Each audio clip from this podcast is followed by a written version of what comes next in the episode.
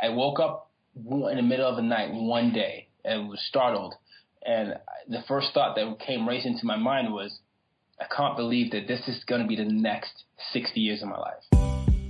Because you work for majority of your life. And I was saying to myself, I can't believe that this is going to be the next 60 years of my life. And, I, and that was like the first real hint that I needed to do something. But as always, I was straddling the, the safety zone and the, uh, the risky zone. So I, I sort of just had it in the back of my mind, but I went back to work, didn't do much.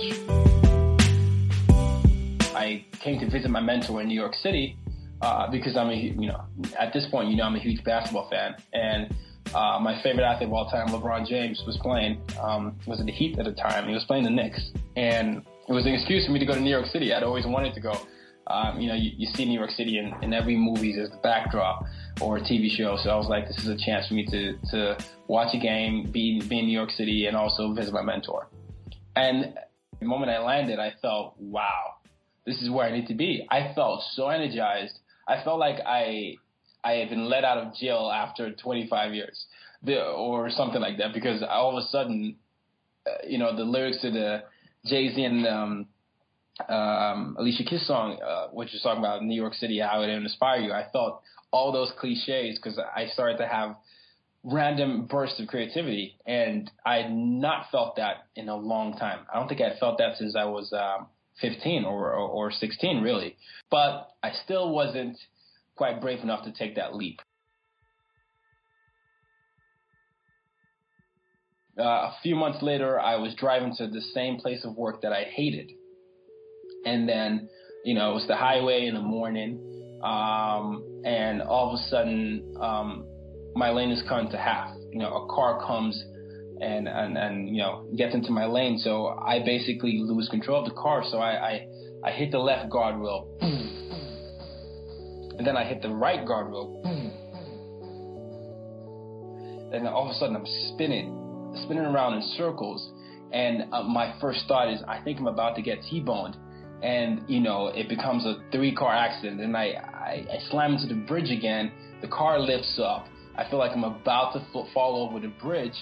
And the first thought that came to my mind is, Tayo, you're 22 years old and you've never done what you said you wanted to do. Wanted to do.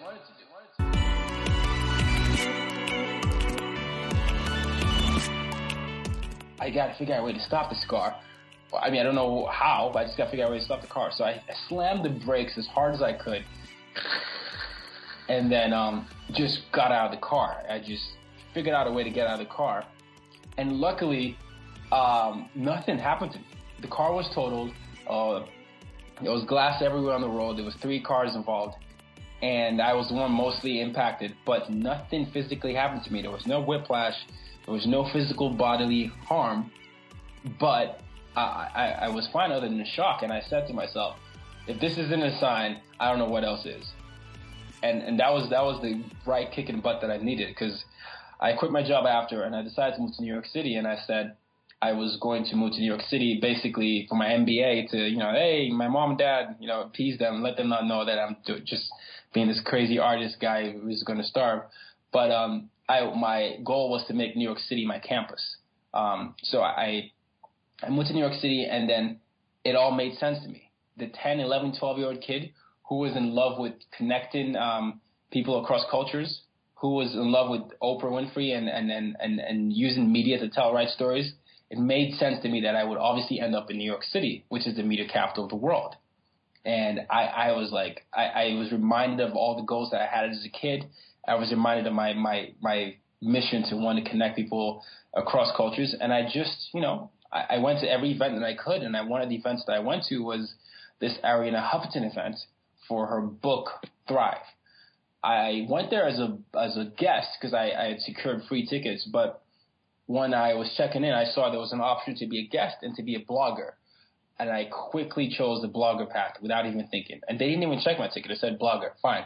So I blogged about it um, throughout the day. But in the process of blogging, she said she cracked a joke. She said, you know, at one point in my life, I wanted to change my accent because you know I have this strong Greek accent, and I thought that it would not help me fit in, right?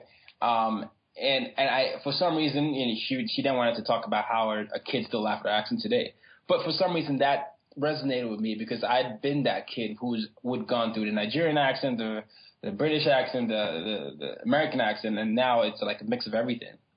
And I just remember saying to myself, I wonder if there's a platform out there for someone that looks like they're not supposed to sound and sound like they're not supposed to look.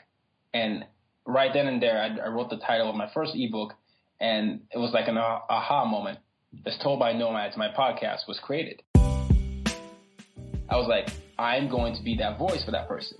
And it would not leave my head. I was like, I'm essentially someone that's always been across cultures, and you call those people third culture kids. Third culture kid, or a TCK, refers to people that identify with, um, um, that spent the formative periods of their lives outside of parents' cultures.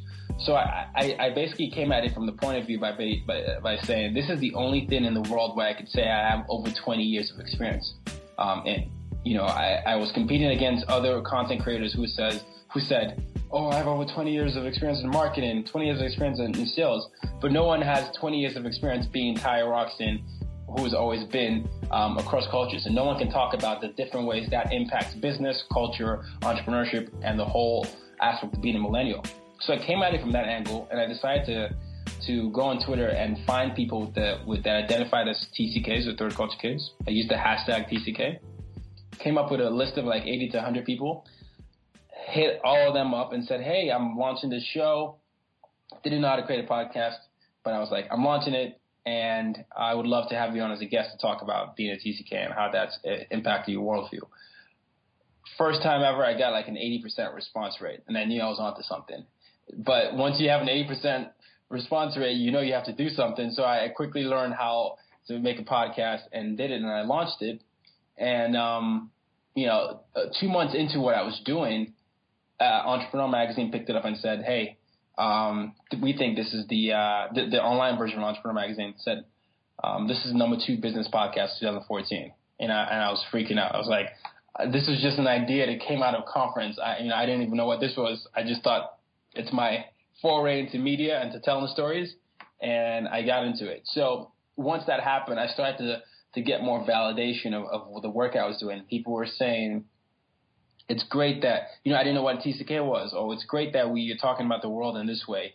Or you're talking about business from this angle. You ask interesting questions. And I was like, wow, okay. I think it's just something that I can do. I can make a career out of it. Um, and once that happened, I decided to not go to any recruitment trip that came to campus, whether it was from Deloitte or whether it was from any Fortune 500 company because I knew that I found my passion, even though I haven't figured out how to monetize it. So it was the stupidest and riskiest thing if someone else was looking at it, but I felt like, no, this is the first time I've ever felt fulfilled in a career choice that I made. I wanted to be the best media professional um, um, that I could be. So I would podcast um, across all time zones, run, if it's Australia, I would like do a class, then run back home and then go away.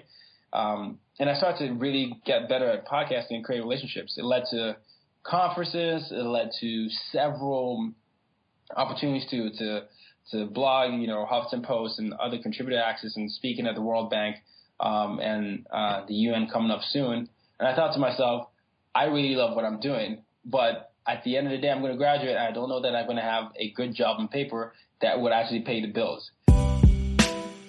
My name is Tayo Rockson. Thank you for listening to Tiny Leaps, Big Changes.